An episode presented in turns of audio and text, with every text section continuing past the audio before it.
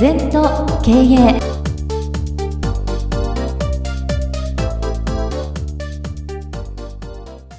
全と経営では皆様からのご感想やご質問お待ちしております。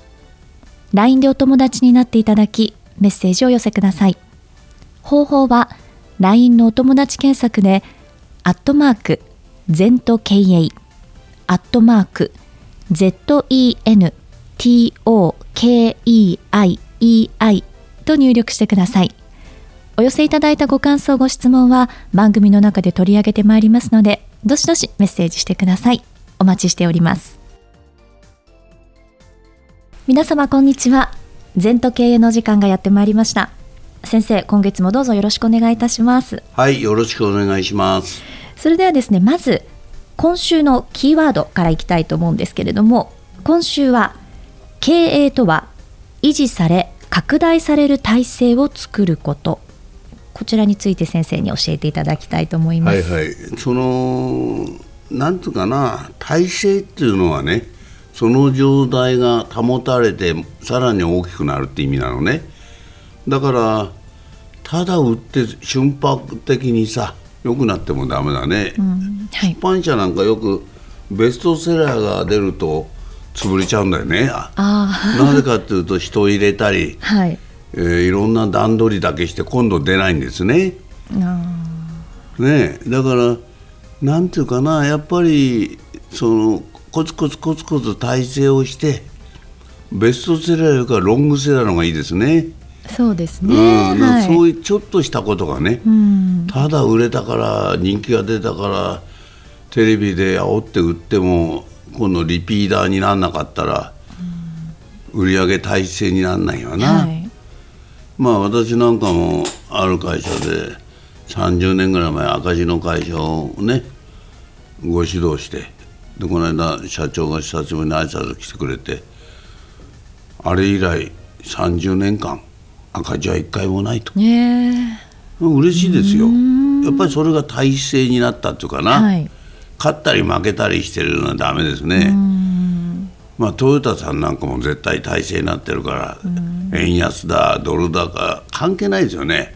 やることやってる、若干利益の幅が小さくなっても赤字なんか出さないですよね、あと私のもう一個指導してからで120年続いてるけど一回も赤字ないですよ。だからやっぱり勝つ体制。その代わりになんとかな、無理もしない。例えば松下幸之助さんが生きてる時はパナソニックの土地なんか買わなかったりね不要なものは作んないですよね。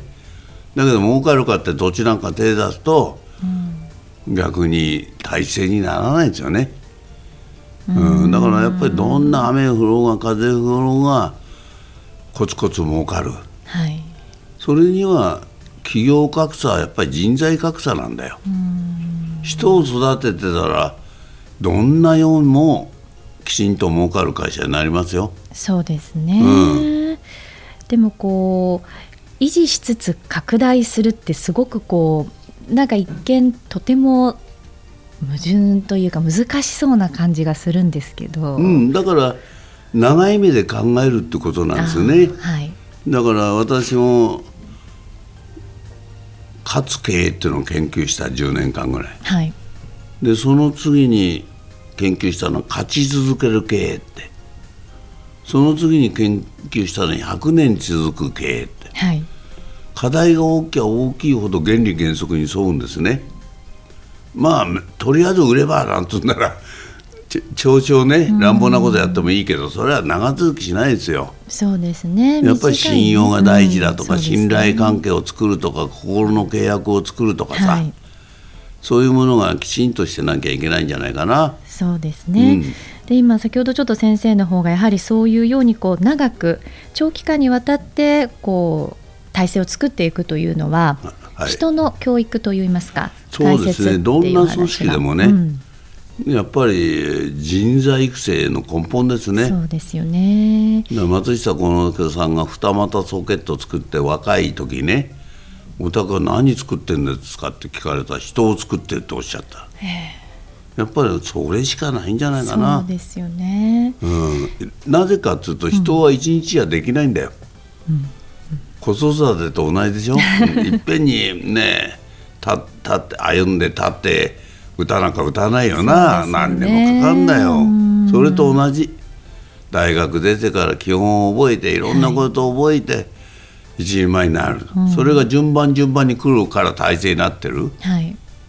うん、まあいいんですよ、大きくな100人の会社でも引退したら5人引退したら5人入れてもいいし、うん、ただ規模を大きくしろって意味じゃないですけどね。そういうもんじゃないかな。うん今日ちょうどその人材育成に関わるようなご質問もいただいてまして、うん、えーと、ちょっとご紹介させてください、はい、この方の部下が楽をしてお金を稼ぎたいと主張しますと、うん、今楽をして稼ぐことはできないよと。まずは今の倍の仕事をすれば給料も倍になる可能性がある、うん、量的にも質的にも倍の仕事をするようにこの方は諭しています、うん、でも妄想だけで部下の行動が変わらないんですけれどもというところのご質問いただきました、うん、稼げないですね。その方言うのが正しいんで、うん。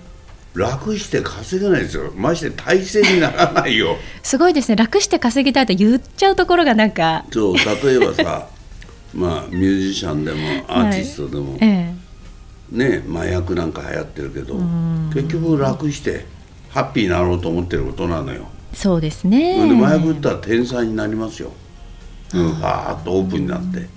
なぜかと禅の悟りと同じなのね。だから禅は何十年もかかんだよそこまで行くのに、うん。はい、その代わり麻薬みたく害はないんだよ。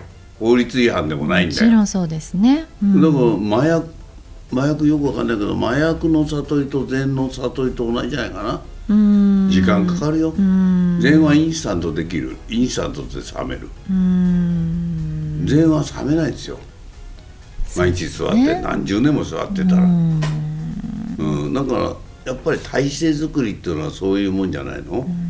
そうです。じゃあやはりこの方がおっしゃってるようなことを部下の方にも根気強くやっぱお伝えしていくってことが大切なんですかね。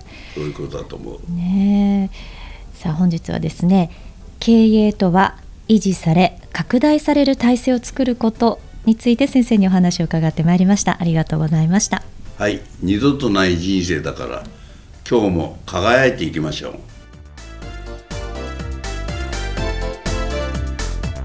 この番組は経営全研究会の提供でお送りいたしました。